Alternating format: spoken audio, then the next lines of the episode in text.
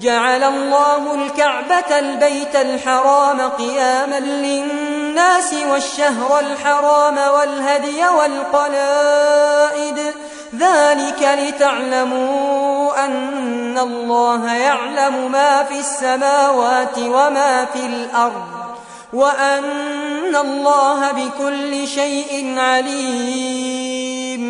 اعلموا أن الله شديد العقاب وأن الله غفور رحيم ما على الرسول إلا البلاغ والله يعلم ما تبدون وما تكتمون قل لا يستوي الخبيث والطيب ولو أعجبك كثرة الخبيث فاتقوا الله يا أولي الألباب لعلكم تفلحون.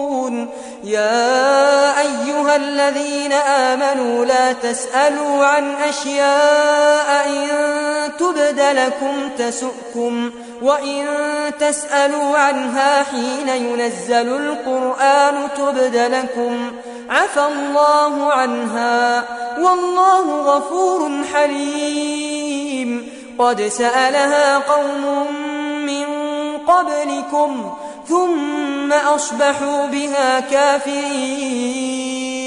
ما جعل الله من بحيرة ولا سائبة ولا وصيلة ولا حام ولكن الذين كفروا يفترون على الله الكذب وأكثرهم لا يعقلون.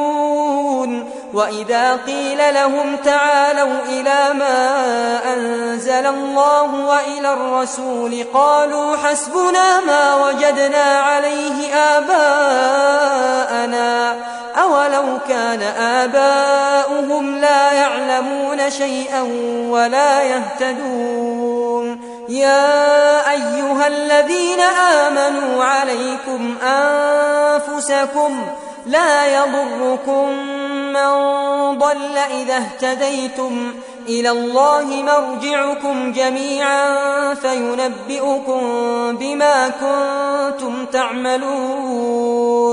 يا أيها الذين آمنوا شهادة بينكم إذا حضر أحدكم الموت حين الوصية اثنان ذوى عدل منكم أو آخران من غيركم. إن أنتم ضربتم في الأرض فأصابتكم مصيبة الموت. تحبسونهما من بعد الصلاة فيقسمان بالله إن ارتبتم لا نشتري لا نشتري به ثمنا ولو كان ذا قربى ولا نكتم شهادة الله إنا إذا لمن الآثمين.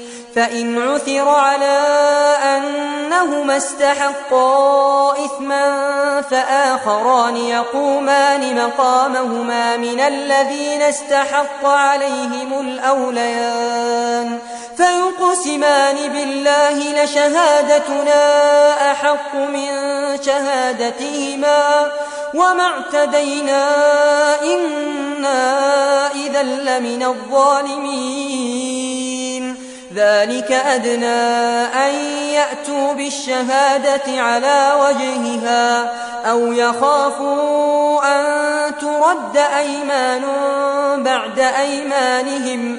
واتقوا الله واسمعوا والله لا يهدي القوم الفاسقين.